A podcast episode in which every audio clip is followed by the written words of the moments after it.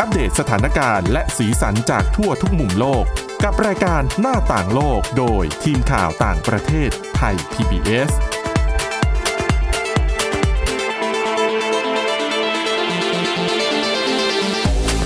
สวัสดีค่ะคุณผู้ฟังขอต้อนรับเข้าสู่รายการหน้าต่างโลกค่ะ วันนี้เช่นเคยนะคะ เราได้นำเรื่องราวที่น่าสนใจนะคะ เรื่องราวของรูปแบบการทำงานในยุคใหม่ โดยเฉพาะอย่างยิ่งเมื่อมีโควิด -19 เข้ามาเป็นตัวแปรเนี่ยการเปลี่ยนแปลงมันมีอะไรที่มันเกิดขึ้นบ้างนะคะสำหรับวันนี้ค่ะ พูดคุยกับคุณวินิษฐาจิตกรีและดิฉันสวรักษ์จากวิวัฒนากุลค่ะ สวัสดีค่ะ คุณวินิษฐาดิฉันไปเจอบทความอันนี้น่าสนใจมากคือมันเข้ากับยุคนี้อะนะคะ ที่เราจะเคยได้ยินคำว่าเอ่อการลาออกครั้งมโหฬาร อืม นะคะเอ่อหรือว่า Great Resignation ค่ะ นะคะมันพูดถึงรูปแบบของคนที่รูปแบบการทำงานใช้ชีวิตมันเปลี่ยนไปเพราะว่าโควิด -19 เช่น ต้องทำงานจากบ้านมากขึ้น หรือว่าสภาพแวดล้อมในที่ทำงานเนี่ยดูแล้วพนักงานอาจจะรู้สึกว่าไม่ค่อยพอใจ เช่นนายจ้างอาจจะไม่ได้ดูแลเรื่องของการฆ่าเชื้อการทำความสะอาด หรือการป้องกันโควิด -19 ดีพออ อืม หรือแม้แต่กรณีที่หลายบริษัทพนักงานลาออกไปแล้วยังไม่ได้รับคนใหม่เข้ามา ค่ะ ปรากฏว่าคนที่เหลือเนี่ยก็ต้องเรียกว่าแบกรับภาระงานของคนที่ลาออกไปนะคะ ปัจจัยต่างๆ เหล่านี้ค่ะทำให้คนเริ่มรู้สึกเบื่อหน่ายกับการทำงานนะคะ มันก็มาถึงเป็นที่มาของบทความนี้ค่ะ คือบทความนี้เนี่ยเขาตั้งข้อสังเกตว่า ถ้าหากว่าเป็นยุคก่อนๆเนี่ยนะคะ เวลาที่เราเข้าไปเริ่มทำงานในที่ทำงานแห่งใหม่ เขาจะมีกฎที่แบบเหมือนกับเขารู้กันเองอะนะว่า ควรจะทำงานให้ได้ในบริษัทหรือองค์กรนั้นๆเนี่ยอย่างน้อย 1 ปี อืม นะคะ เพราะว่าเดี๋ยวเราจะไปฟังเหตุผลกันว่าในายจ้างคิดยังไง ค่ะ ลูกจ้างคิดยังไงนะคะ หลักๆก็คือเขามองว่า 1 ปีเนี่ยมันเป็นเวลาที่ไม่มากไม่น้อยเกินไป อ่า นะคะ ในส่วนของนายจ้างเนี่ยอยากจะให้พนักงานเนี่ยอยู่กับบริษัทหรืออยู่กับองค์กรเนี่ยอย่างน้อย 1 ปี เพราะเขามองว่า มันจะต้องมีการฝึกฝน มีการ อืม พัฒนา ถือว่าทางบริษัทเนี่ยลงทุนฝึกพนักงานคนหนึ่งขึ้นมาแล้วเนี่ย ค่ะ คืออย่างน้อยถ้าอยู่ครบปีเนี่ยก็รู้สึกว่าการลงทุนไปเนี่ยมันไม่ได้ศูนย์เปล่า เพราะว่าต้องใช้เวลาใช้กำลังคนด้วย ต้องเรียนรู้งานอีกอะไรอย่างเงี้ย กว่าจะฝึกรู้เรื่องแป๊บหนึ่งปุ๊บ ใช่ ลาออกเนี่ยก็ไม่ไหวไง นะคะ และในส่วนของพนักงานค่ะจริงๆตามหลักการแล้วเขาบอกว่า การที่ทำงานอยู่ในองค์กรหรือว่าบริษัทหนึ่งเนี่ยเป็นเวลาอย่างน้อยหนึ่งปีเนี่ยสำหรับพนักงานเนี่ยถือว่าดี เพราะว่าพนักงานเนี่ยนะคะ จะได้ทดสอบความสามารถทักษะของตัวเอง เวลาที่ได้รับมอบหมายงานใหม่ ๆ ว่า คุณสามารถทำมันได้ไหมทำได้ ค่ะ ดีหรือเปล่าคุณชอบไหม เพราะถ้าหากว่าคุณทำไม่กี่เดือนแล้วลาออกเนี่ย การเรียนรู้ของคุณเนี่ย มันยังไม่ได้ใช้เวลามากพอ อืม นะคะ คือยังไม่ทันรู้เลยว่าทำได้ดีแค่ไหน ยังไม่ทันรู้เลยว่าจริง ๆ แล้วเราชอบงาน หรือว่าชอบหน้าที่นี้หรือเปล่า ก็ออกไปซะก่อนนะคะ ยังไม่สุดทางเลย อืม ยอมแพ้ซะแล้วอย่า ดัง ง นั้ นี้ นถ้าเป็นเหตุผลแบบที่เขาเชื่อเชื่อๆกันมาเนี่ย ก็คือมันก็ดีทั้งสองฝ่ายใช่ไหมคะการอยู่ในในงานของเราเนี่ยอย่างน้อยหนึ่งปี แต่เขาบอกว่า ยุคนี้มันก็ยุคโควิด1 9แล้วอะนะ แล้วคนรุ่นใหม่เนี่ยก็รู้สึกว่าแบบมาไวไปไวฉันไม่ชอบฉันก็ออกเลย ฉันจะทนอยู่ทำไมถึงหนึ่งปี จริง ๆ มีออีก อยู่ ย่าง ไป ห ก็ นึ่ง ไม่ ด้วย มี นะ ความสุข ดิฉันจำได้สมัยเรียนจบใหม่ ค่ะ ๆ ผู้ใหญ่จะเตือน ผู้ใหญ่จะบอกว่า อย่าเพิ่งเปลี่ยนงานเลยอยู่มายังไม่ถึงปีเลยมันดูไม่ดี อ๋อใช่อันนี้ก็เป็นเหตุผลหนึ่งด้วยนะคะ อืม เดี๋ยวจะอธิบายกัน ก็คือ อย่างที่คุณวินิษฐาตั้งข้อสังเกตมาเนี่ย ใช่เขาบอกว่าในแง่ของอะสมมติ เราเขียนประวัติการทำงาน อยู่บริษัท A 3 เดือน บริษัท B อีก 2 เดือน บริษัท C อีก 5 เดือนหรืออะไรก็แล้วแต่ คือแต่ละที่ไม่ถึงปีเนี่ย เวลาที่คุณเอาประวัติการทำงานคุณไปสมัครงานที่ใหม่เนี่ย อืม ย่อมมีการตั้งคำถามว่า เอ้าทำไมอยู่แป๊บๆล่ะ ทำไมคนคนนี้เปลี่ยนงานบ่อยจัง ใช่นะคะเขาบอกว่าลักษณะการทำงานแบบไม่กี่เดือนแล้วก็ลาออกเนี่ยนะคะ มันมักจะสะท้อนให้เห็นว่าคนคนๆนั้นเนี่ยขาดความมุ่งมั่นในการทำงาน หรือไม่มีน้ำอดน้ำทนมากเพียงพอ หรือไม่สามารถที่จะแบบรับมือกับความท้าทายที่คุณได้รับมอบหมายอะไรแบบเนี้ยนะคะ อืม แต่เขาก็ถามว่าแต่จริง ๆ แล้วเนี่ยนะ ถ้าหากพูดถึงใน ยุคปัจจุบันเนี่ยค่ะเขามองว่ามันไม่จำเป็นหรอกนะ ถ้าคุณมีเหตุผลที่ดีพอ ที่จะบอกกับว่าที่นายจ้างคนต่อไปของคุณว่าอ้าวทำไมอยู่บริษัทเก่าไม่ทนล่ะทำไมสองสามเดือนแล้วก็ลาออก อืม นะคะเขาบอกว่ามันจะมีคำอธิบายที่ฟังขึ้น ยกตัวอย่างเช่นอาจคุณอาจจะบอกเขาว่า ตอนที่คุยข้อตกลงกันก่อนที่จะรับเข้าทำงาน หรือว่าเวลาที่เราดูเวลาเขาแบบเอ่อเรียกว่าอะไรนะ ลงประชาสัมพันธ์เพื่อรับสมัครพนักงานอะไรอย่างเงี้ย ค่ะ หน้าที่ที่กำหนดไว้ รูปแบบการทำงานที่ตกลงกันไว้เนี่ย พอถึงเวลาจริง ๆ มันไม่เหมือนกับที่คุยกันไว้ อืม คือถ้าไปอธิบายด้วยเหตุผลอย่างเงี้ยยังฟอเอ่อยังพอที่จะฟังแล้วก็เข้าใจได้นะคะ เนี่ยนายจ้างอาจจะเข้าใจว่า อ๋อทำไมถึงอยู่แป๊บเดียวแล้วก็ลาออกมานะคะ หรือคุณอาจจะอ้างเหตุผลว่า การทำงานที่ทำงานเก่าหรือที่ทำงานปัจจุบันเนี่ยทำแล้วรู้สึกว่ามันส่งผลเสียต่อสุขภาพ อ่ะ อาจจะเป็นสุขภาพกายหรือว่าสุขภาพใจอะไรแบบนี้นะคะ ดังนั้นถ้าคุณมีเหตุผลที่ดีพอนะ อืม การที่คุณเปลี่ยนการที่คุณทำงานในที่เดิมไม่ถึงหนึ่งปีเนี่ยยังสามารถเรียกว่ายังสามารถฟังขึ้นยังรับได้ ค่ะ นะคะเอออันนี้ก็เป็นข้อมูลที่น่าสนใจ อาจจะเป็นทริคให้หลายคนนะรู้สึกเอ๊ะฉันจะแบบไปสมัครงานที่ใหม่ เพราะว่าล่าสุด คือจะ มี บอกยังไงดีว่าเอ๊ะที่เก่าจะคือถ้าจะพูดถึงที่เก่าว่าไม่ดีอย่าง อ่างู้ งู้นอย่างนี้เนี่ย ค่ะ เราเองเนี่ยจะดูไม่ดีไปด้วย อืม เพราะมีเพื่อนๆหลายคนเหมือนกัน ค่ะ ที่เขาอยากเปลี่ยนงานหรื ค่ะ ว่าเพิ่งเปลี่ยนงานมา แต่ว่าเจองานใหม่ที่รู้สึกไม่โอเคแล้ว ค่ะ แล้วคนรุ่นเนี้ยก็จะรู้สึกว่า เฮ้ย อยู่ให้ครบปีก่อนละกัน เดี๋ยวค่อยเปลี่ยน อดทนอีกหน่อยนะ ค่ะ แต่อีกหน่อยนึงก็หลายเดือนนะคะ บาง ค่ะ คนที่เขาแบบได้รับผลกระทบด้านสุขภาพจิตก็แย่เหมือนกันนะ หาหมอ อืม หาอะไรกันเลยแหละ ใช่นะคะ ดังนั้นค่ะเขามีคำแนะนำนะคะสำหรับคนที่รู้สึกว่าเอือมกับที่ทำงานเก่าแล้วเนี่ย เวลาไปอธิบายหรือไปสัมภาษณ์งานที่ใหม่เนี่ยนะคะ เราควรจะเน้นว่าที่ทำงานใหม่ที่เราสมัครเนี่ย ดียังไงทำไมเราถึงอยากไปทำงานกับเขา ให้เน้นข้อดีของที่ทำงานใหม่ ค่ะ คือข้อเสียของที่ทำงานเก่าเนี่ย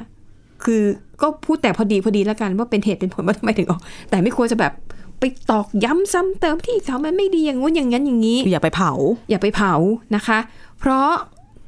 ว่าที่เจ้านายใหม่ของคุณอาจจะมองว่าอ้าวเผาที่เก่าได้ แล้วถ้าในอนาคตน่ะ คุณไม่ชอบที่เนี่ย คุณจะเอาเราอะไปเผากับบริษัทอื่น ๆ อีกหรือเปล่า เธอจะต้องเอาฉันไปเผาในอนาคตแน่ๆเลย ใช่นะคะ อันนี้ก็เป็นเออเป็นเรื่องราวที่น่าสนใจนะคะอ่ะแต่อยังไรก็ดีค่ะ บทความชิ้นนี้นะคะ คือตีพิมพ์ใน BBC นะคะหมวด work life ก็คือชีวิตการทำงาน ค่ะ ก็ยืนยันว่าถ้าอยู่ได้ครบหนึ่งปีจะดีกับทุกฝ่าย คือถ้าทนไหวอะทนไปอีกหน่อย อย่างน้อยเขียนเรซูเม่ไปมันก็ยังดูดีกว่านะคะ แต่ถ้าไม่ไหวจริง ๆ เนี่ย ก็อ่ะอย่างที่ในบทความนี้แนะนำ ค่ะ นะคะ หาเหตุผลที่มันดูสมเหตุสมผลนะคะ แล้วก็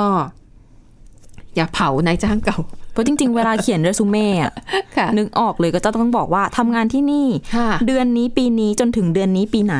ค่ะ แล้วถ้าเกิดว่ามันยังเป็นตัวเลขปีเดียวกันเนี่ย ผ่านไปไม่กี่เดือนเนี่ย เออ แล้วเปลี่ยนหลาย ๆ ที่เนี่ย แหม ในสายตาคนที่เขาแบบเป็น HR หรือว่าเจ้านายใหม่ ก็ ค่ะ ตั้งก็ตั้งคำถามแหละ อือฮึ อืมทำไม ใช่ เปลี่ยนทีจัง นะคะ มีปัญหาอะไรหรือเปล่า ใช่อย่างพวกเอ่อผู้จัดการที่ดูแลแผนกทรัพยากรบุคคล หรือคนที่ต้องมาแบบรีคูดจ้างพนักงานใหม่เนี่ยนะคะเขาก็อาจจะมองว่าอย่างน้อยถ้าคุณทนทำงานได้ครบปีเนี่ย ความน่าเชื่อถือของคุณน่ะ มันก็จะดูดีกว่า อืม ยิ่งทำงานนานๆเนี่ย แล้วก็ลาออกเนี่ยเขาก็ยิ่งรู้สึกว่าเออเขาก็เป็นคนที่แบบมีความมุ่งมั่น มีความอดทนกับ อ่า งานระดับหนึ่งอะไรอย่างเงี้ย ถึงต่อให้แบบรู้สึกเบื่อ แต่ก็ยังรู้สึกว่าก็ต้องรับผิดชอบหน้าที่ อืม อันเนี้ยถือว่าเขาบอกว่ามันจะเป็นจุดแข็งของคุณ ค่ะ ในการสมัครงานนะคะอ่ะก็เป็นบทความที่น่าสนใจก็เลยเอามาเล่าสู่กันฟังนะคะเผื่อโดนใจคุณผู้ฟังท่านไหนกำลังเล็งๆอยู่นะคะว่า ยังไม่ถึงปีเลยจะออกดีไหม เพราะว่าหลายคนที่เจอ work ค่ะ from home ไปเนี่ย ก็อาจจะติดใจนะ สมมติว่าตอนเนี้ยเริ่มกลับมาให้เข้าไปทำงานในออฟฟิศได้แล้ว ค่ะ แต่บางคนก็รู้สึกว่างานตัวเองหน้าที่ตัวเองบางทีมันไม่ต้องเดินทางไปออฟฟิศก็ได้ อืม แต่บางบริษัทก็ ค่ะ บังคับใช่ไหมดังนั้นก็จะมีคนไม่แฮปปี้เยอะเราคือคิดอยากจะเปลี่ยนงานเยอะเหมือนกัน ใช่ค่ะ แล้วตอนนี้เนี่ยก็มีหลายบริษัทที่ใช้เรื่องของการ work from home เป็นเป็นหนึ่งในสวัสดิการได้ไหมเป็นหนึ่งในสิ่งที่ดึงดูดให้คน ค่ะ มาทำงานด้วยเช่น ใช่ สมมติว่าเออมาทำงานกับเราคุณไม่ต้องเข้าออฟฟิศห้าวันนะ อืม work from home บ้าง สลับเข้าออฟฟิศบ้าง เดี๋ยวนี้เห็นเยอะเลย ใช่ ซึ่งถ้าคนชอบแบบว่า เอ้ย เข้าทางอ่ะ ประกาศรับสมัครงานจะเขียนว่า ค่ะ ทำงานจากบ้านได้ อ่า อะไรอย่างเงี้ย อืม นะคะ อ่ะ และนี่ก็คือเรื่องราวเพียงส่วนหนึ่งค่ะ แต่ว่ายังมีอีกเรื่องอันนี้น่าสนใจเหมือนกันนะคะ เป็นเรื่องของการวางแผนพัฒนาเมืองแบบใหม่นะคะ ที่เขาบอกว่าถ้าคุณใช้ชีวิตอยู่ในเมืองใหม่ที่ว่านี้เนี่ยนะ จะเป็นเมืองที่เขาจะไม่มีรถเลย แล้วคุณจะใช้เวลาในการเดินทั่วเมืองเนี่ยแค่ 10 นาทีเท่านั้น อืม นะคะฟังดูน่าสนใจนะคะ เดี๋ยวพักกันสักครู่เบรกหน้ากลับมาติดตามรายละเอียดกันค่ะ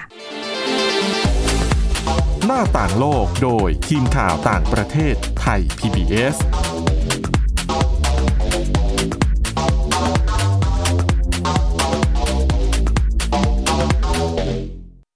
แค่ฟังความคิดก็ดังขึ้น เต็มอิ่มทั้งความรู้และความสนุกกับไทย PBS Podcast อาหารเนี่ยมันจะมีสัญญะทางการเมืองเนี่ยซ่อนอยู่ มีเจ้าหญิงแสนสวยพระองค์หนึ่งถูกสาปให้เป็นโรคซึมเศร้า คำนี้มันมีความหมายมากคำว่า winter of something เนี่ยฤดูหนาวของอะไรก็ตามเนี่ยมันจะมีเหตุการณ์ในประวัติศาสตร์ที่มันจะถูกใช้คำว่า winter เนี่ยตลอดเวลา ทางการจีนออกมาเปิดเผยนะคะว่าประชาชนที่เป็นผู้ใหญ่ประมาณครึ่งหนึ่งของทั้งประเทศอะมีน้ำหนักเกินแล้วก็เป็นโรคอ้วน ตอบโจทย์ทุกไลฟ์สไตล์ ตั้งแต่มีโควิดเนี่ย Apple สร้างสรรค์ฟีเจอร์เพื่อให้มันสอดคล้องกับโควิดเลย ผมจะนำมาเล่าใน EP นี้เนี่ย คือเกี่ยวกับค่ายกักกันอัลชวิกในประเทศโปแลนด์ ฟังได้ทุกที่ ทุกเวลา ทุกช่องทาง ค้นหาคำว่าไทย PBS Podcast หรือที่เว็บไซต์ www.thaipbspodcast.com เพียงแค่มีสมาร์ทโฟน ก็ฟังได้ไทย PBS ดิจิทัล Radio สถานีวิทยุดิจิทัลจากไทย PBS เพิ่มช่องทางง่าย ๆ ให้คุณได้ฟังรายการดีๆ ทั้งสดและย้อนหลัง ผ่านแอปพลิเคชันไทย PBS Radio หรือเวอร์บายเว็บไทยพีบีเอสเรดิโอคอมไทยพีบีเอสดิจิทัลเรดิโออินฟอร์ทนเมนต์ for all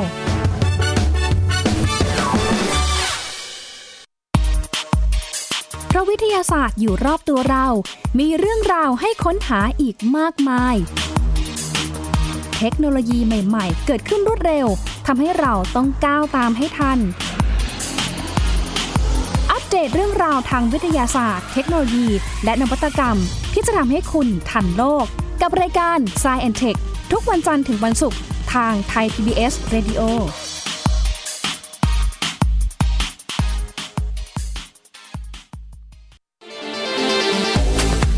หน้าต่างโลกโดยทีมข่าวต่างประเทศไทย PBS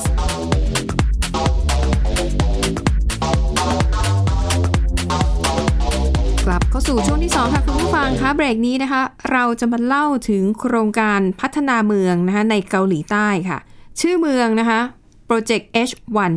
H แบบ H ฮ่องกงอ่ะ ค่ะ นะคะแล้วก็เลขหนึ่งโปรเจกต์ H1 นะคะคุณผู้ฟังหลายท่านที่ขับรถของสัญชาติเกาหลีต้องคุ้นกับคำว่า H1 เพราะมันคือชื่อรุ่นของรถยนต์ฮุนได อ๋อ ฟังไปเรื่อยๆนะคะ H1 เนี่ยมันมีที่มาว่าทำไมมันถึงชื่อโปรเจกต์ H1 นะคะคือโปรเจกต์นี้เนี่ยมันคือแผนการพัฒนาอสังหาริมทรัพย์นะคะในช่วงเริ่มต้นเนี่ยเขาจะพัฒนาที่กรุงโซลของเกาหลีใต้ก่อนนะคะเป้าหมายหลักของการพัฒนาเมืองนี้นะคะเมืองนี้เนี่ยเขาจะมีชื่อว่าแปลเป็นไทยนะคะเขาเรียกว่าเมือง 10 นาที อืม คือจะเป็นเมืองเป็นสมาร์ทซิตี้นะคะ จะเป็นเมืองที่มีอาคารที่พักอาศัย 8 หลังนะคะ มี co-working office ค่ะ นะคะ คือเป็นออฟฟิศที่แบบสามารถทำงานร่วมกันหรือว่าแชร์ร่วมกัน แล้วก็จะมีพื้นที่สำหรับการศึกษานะคะ พื้นที่ประมาณ 316 ไร่นะคะ มีสถานบันเทิง คืออาจจะเป็นพวกโรงภาพยนตร์ ห้างสรรพสินค้า ศูนย์ออกกำลังกายพวกฟิตเนสเซ็นเตอร์นะคะสระว่ายน้ำนะคะ แล้วก็มีฟาร์มแบบไฮไฮโดรโปนิกด้วย คือปลูกผักไม่ใช่ดิน ใช่นะคะ คำชื่อเมืองที่ว่าเมือง 10 นาทีเนี่ยหมายความว่า คนที่ใช้ชีวิตอยู่ในเมืองนี้ สามารถเดินไปเรียนหนังสือ เดินไปทำงาน หรือว่าเดินไปสถานที่พักผ่อนหย่อนใจที่คุณอยากจะไปได้ ในเวลาเดินเท้า 10 นาทีเท่านั้น เดินเท้า ใช่ ดิฉันอยากรู้ว่าระยะทางมันแค่ไหน 316 ไร่เนี่ยฟังดูเหมือนไกลนะคะ เนาะ จริง ๆ มันต้องเปรียบเทียบกับสวนสาธารณะ อืม สวนสาธารณะตรง ถนน ใกล้ ๆ แยกศรีสมานค่ะสวนสวน สวน ส ส ม มเด็ เด็จ จ ย่า อ่า อันนั้นอะประมาณ 200 ไร่ อันนี้เป็นชาวดอนเมืองคุยกันนะ อ่านะคะ200 ไร่เนี่ยดิฉันอะวิ่งออกกำลังกายนะคะ วิ่งครบ 200 ไร่อะหนึ่งรอบหนึ่งรอบกลมๆนะคะ ใช้เวลาประมาณ 10 นาทีเท่านั้นเอง อ่ะต้องบอกคุณผู้ฟังก่อน มันเป็นสระน้ำตรงกลาง มันเป็นสระน้ำตรงกลาง ใหญ่ ใช่ ๆแล้วเส้นทางวิ่งมันก็อยู่ ก็คือตีขอบรอบอะแหละ ใช่ อืม ดังนั้นไอ้เมืองนี้เนี่ยนะคะบอกเดินไปไหนมาไหนเนี่ยจะใช้เวลาไม่เกิน 10 นาที น่าจะเล็กกว่าสวนรถไฟหน่อยหนึ่งเผื่อคุณผู้ฟังคุ้นสวนรถไฟมากกว่า เออ แต่ดิฉันก็ไม่แน่ใจว่าสวนรถไฟพื้นที่มันเท่าไหร่ไง ดิฉันน่ะปั่นจักรยานมาเลยเอาไปเทียบกับคุณสาวรักษณ์ไม่ได้ หรอคะ เออ อันเนี้ยแหละคือคอนเซปต์ของเขา ค่ะ แล้วเขาจะไม่ให้รถยนต์เข้ามาในโซนนี้ อืม คือคุณจะไปไหนมาไหนเดิน แต่ดิฉันว่าปั่นจักรยานหรือว่าถ่ายสเก็ตบอร์ดนี่ก็น่า น่าจะพอได้อยู่นะ อ่ะดัดแปลงได้นิดหน่อย อ่าฮะนะคะ แล้วก็จะใช้พลังงานสะอาดด้วยนะคะ ซึ่งเมืองนี้นะคะเขาจะออกแบบโดยบริษัทจากประเทศเนเธอร์แลนด์ ชื่อบริษัทนะคะ UN Studio ส่วนผู้ที่สนับสนุนด้านการเงินนะคะ ก็คือบริษัท Hyundai Development Company อืม ค่ะ คือ Hyundai เนี่ยเข้าใจว่าทำกิจกรรมกิจการหลายอย่างทำอ่ะพัฒนาอสังหาริมทรัพย์ด้วยนะคะ แล้วก็ทำผลิตรถยนต์ยี่ห้อ Hyundai ด้วย ค่ะ และ H1 นี่เป็นหนึ่งในรุ่นที่ขายดีที่สุด ของยี่ห้อนี้ ก็เลยไม่น่าแปลกใจที่เอาแบบชื่อมาตั้งเพราะว่า น่าจะเป็นชื่อที่คนคุ้นหู โปรโมทไปด้วยในตัวนะ อือหือนะคะ อ๋อเขาบอกว่าความหมาย 10 นาทีอ่ะหมายถึงว่าจากบ้านคุณน่ะ หรือที่พักอาศัยคุณจะเดินไปไหนก็ได้นะคะ จะภายในเวลาเพียงแค่ 10 นาทีเท่านั้นนะคะ ซึ่งเขาบอกว่าเมืองแบบนี้เนี่ยนะคะ ต้องการที่จะสร้างขึ้นมาเพื่อให้คนเนี่ย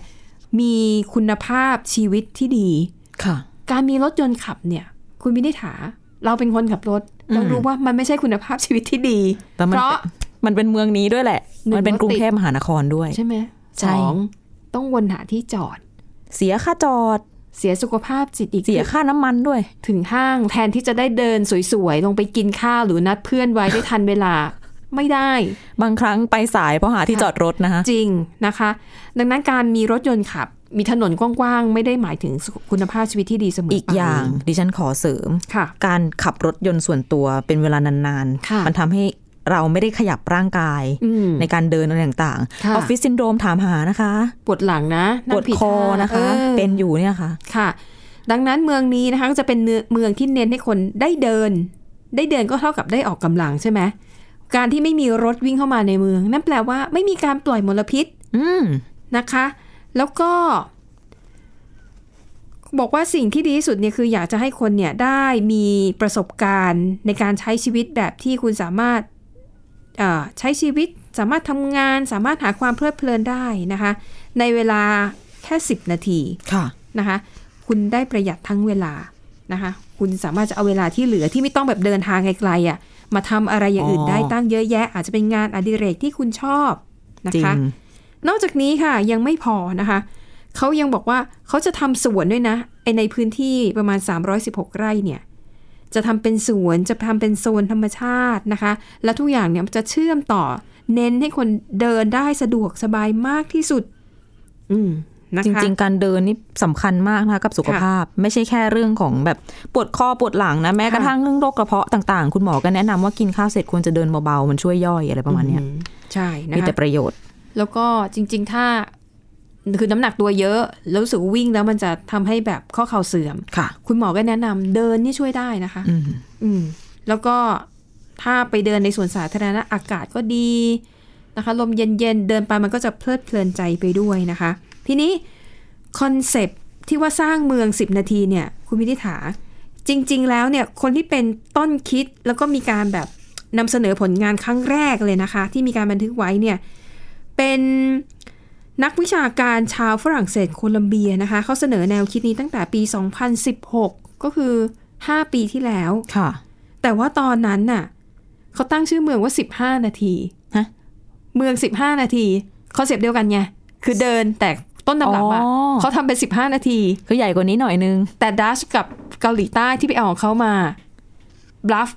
ลดเหลือ 10 นาที ฉันน้อยกว่านะ อะไรอย่างนี้ อ่า ใช่นะคะ ซึ่ง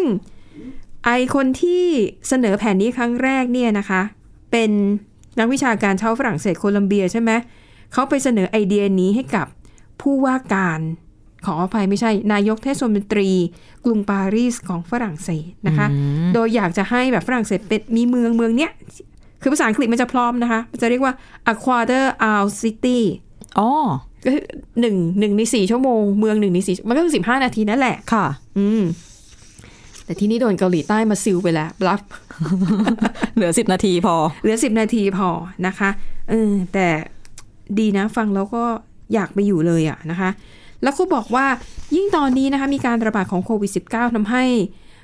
เมืองในลักษณะนี้เนี่ยยิ่งได้รับความสนใจมากขึ้น เพราะว่าคนเริ่มทำงานจากบ้านมากขึ้น ค่ะ แล้วคนไม่อยากจะใช้ไม่อยากจะเดินทางด้วยระบบขนส่งมวลชน อืม นะคะนักออกแบบหรือนักวางผังเมืองเนี่ยเขาก็เลยพยายามที่จะออกแบบเมืองที่อำนวยความสะดวกให้กับคนเดินเท้ามากที่สุด อืม แล้วเวิร์กด้วยที่ไม่ให้รถให้อะไรเข้ามา เพราะไม่งั้นเดินไปก็ดมควันไปมันก็ไม่ ซึ่ง แฮป ดิฉั ปี้ น หร ว่า อก เกาหลีใต้เนี่ยทำได้ จริง เพราะว่าทุกวันเนี้ยถนนทางเดินเขาอะกว้างแล้วก็ดีมาก คือมันก็เป็นธรรมดาของประเทศพัฒนาแล้วอะเนาะ เนาะ เหมือนสิงคโปร์อะเกาหลีใต้ คือโครงสร้างพื้นฐานทุกอย่างมันเอื้ออำนวยอยู่แล้ว ใช่ อาจจะปรับนิด ๆ หน่อย ๆ อะไรอย่างเงี้ยนะคะ อ่ะ นี่ก็คือเมืองในฝันนะคะ อย่างน้อยก็ของดิฉันแหละ เมืองสิบ น่า นา สน ที ใจ หรือ นะคะ สิบห้านาทีเลือกเอาแล้วกัน ทุกวันนี้เราใช้ชีวิตเป็นเมืองหนึ่งชั่วโมงเมืองสองชั่วโมงอยู่ อยู่บนรถด้วยนะ ใช่ ค่ะ นะ อ่ะ คุณวินิษฐาก็มีเรื่องเกี่ยวกับทาสแมวต้องชอบแน่เลย ปิดท้ายกันด้วยเรื่อง จะไม่รู้จะชอบไหม ค่ะ เป็นเรื่องเกี่ยวกับความเป็นไซโคพาธของแมวเหมียว ไซโคพาธคืออะไร ถ้าแปลไทยก็น่าจะเป็นประมาณเหมือนจิตเภทเนาะอาการทางจิตโรคจิต แมวโรคจิตเนี่ยเหรอ คือจริงๆไซโคพาธมันเป็นคำอธิบายถึงบุคลิกที่ผิดปกติ ผิดไปจากปกติ แล้วอาจจะ ค่ะ เหมือนไร้ความรู้สึก ค่ะ ไม่รู้ร้อนรู้หนาวไม่ เฉยชา ไม่สงสาด้ารนชา ไม่อะไร อะไรอย่างงี้ อ่ะ อืม อย่างนั้นแหละ แล้วทีนี้เนี่ย มีในแมวไหม ค่ะ อ่ะนักวิทยาศาสตร์เขาก็สงสัย เนื่องจากว่าอะไรหลาย ๆ คนถ้าคุ้นเคยเจอแมวบ่อย ๆ ก็จะรู้ว่าบางทีอ่ะคนเลี้ยงแมวอ่ะ ค่ะ แต่แมวตัวเองอ่ะเผลอๆอยู่มันจ้องเราอ่ะ มันจ้องเหมือนจะกินเลือดกินเนื้อก็มี งานเนี่ยคิดไปเอง ทำหน้า รือเปล่ แบบเกลี้ยวกราด ทำหน้าเหวี่ยงอย่างเงี้ย จะเป็นเพราะว่ามันเป็นสายพันธุ์เขาไง แมวบางตัว ห คื มา อย ถึง ตาชี้ขึ้นอยู่แล้ว ทรงหน้า เอออ อะไรอย่างนี้ใช่ไหมคะ ไม่รู้แหละ รู้แต่ว่าบรรดาทาสแมวเขาบอกว่าอ่ะบางทีอาจจะสงสัยบ้างดังนั้นก็เลยมีนักวิทยาศาสตร์ ค่ะ จากมหาวิทยาลัยลิเวอร์พูลแล้วก็ลิเวอร์พูลจอห์นมัวร์ที่อังกฤษ สงสัยมากก็เลยลองเอา แบบทดสอบความเป็นไซโคพาธของมนุษย์ ค่ะ เอาไปใช้กับแมว อืม โดยเขาบอกว่าเขาตีพิมพ์เป็นผลการศึกษาจริงจังเลยนะ เหรอ ทดสอบดู ค่ะ ว่าใช้ในแมวแต่ละตัวได้ คือ เขาเอาแบบทดสอบ ค่ะ บุคลิกภาพหลัก 3 ด้านของมนุษย์ ไปดัดแปลง ค่ะ เป็นเรื่องของวัดความกล้าความกลาง ค่ะ เขาว่าอย่างนี้นะ เออ ความไม่ยับยั้งชั่งใจไม่รู้ที่เหมาะที่คว ร แล้วก็ความใจร้ายใจดำ ค่ะ เอาไปวัดนิสัยว่าแมวแต่ละตัวเนี่ย อืม เข้าเกณฑ์นี้แค่ไหน ยิ่งคะแนนเยอะ ค่ะ ก็ยิ่งจะสุ่มเสี่ยงว่าแมวตัวนั้นๆ มีความเป็นไซโค พาธ อาจจะแบบว่าชอบไปทำตัวสำรวจโซนในที่อันตรายไหมชอบดูแบบทรมานเหยื่อทรมานของเล่น อืม เล่นรุนแรงหรือเปล่า อืม อะไรแบบเนี้ยคำถามจะอยู่ประมาณนี้ ซึ่งเขาบอกว่าวัดได้นะคะ ค่ะ ว่าแมวตัวเนี้ยมีแนวโน้มเป็นไซโคพาหธรอ หรือเปล่า อืม แต่ว่าท้ายที่สุดแล้วเขาบอกว่าจริงๆไม่ได้วัดเรื่องความชั่วร้ายในตัวสัตว์เลี้ยงนะ ค่ะ อาจจะเป็นเรื่องปกติ อืม ที่แมวจะมีความเป็นไซโคพาธในตัวเนื่องจากว่าเขาก็เคยเป็นสัตว์ในสัตว์ อ๋อ ในป่า สัตว์ มาก่อน มีสัญชาตญาณนักล่า แล้วเขาค่อยวิวัฒนาการมาจนมา ค่ะ อยู่กับพวกเรา แต่ว่าเขาตั้งใจทำมาให้เจ้าของได้เข้าใจพฤติกรรมบางครั้งที่แมวตัวเอง ไม่ค่อยเป็นมิตรเท่าไหร่อ่ะจะได้รู้ว่ามันมาจากอะไรและจะได้ อ๋อ ปรับตัวรับมือได้ เหมือนที่เขาเคยแซวกันในพวกสื่อออนไลน์ว่าแบบแมวกำลังวางแผนคิดฆ่าเจ้านายเอ้ยคิดฆ่า ใช่ ทาส ใช่ อยู่เลยจะได้ แล้วก็ ครอบครองบ้านหรืออะไรก็แล้วแต่ แมวเป็นสัตว์ที่คิดจะครองโล ก อะไรประมาณนี้ นะคะอ่ะก็เป็นเรื่องแบบขำๆเนาะ อ่ะอาจจะไม่ขำสำหรับบางคน อ่ะเป็นโรคจิตจริงๆไงก็รักแล้วก็ต้องเลี้ยง ถูกต้อง ถูกไหมอ่ะ ต้องรับผิดชอบกัน ค่ะและทั้งหมดนี้ก็คือเรื่องราวนะคะ จากรายการหน้าต่างโลกขอบคุณคุณผู้ฟังสำหรับการติดตามวันนี้หมดเวลาแล้วพบกันใหม่ในตอนหน้า เราสองคนและทีมงานลาไปก่อนสวัสดีค่ะ สวัสดีค่ะ Thai PBS podcast. View the world via the voice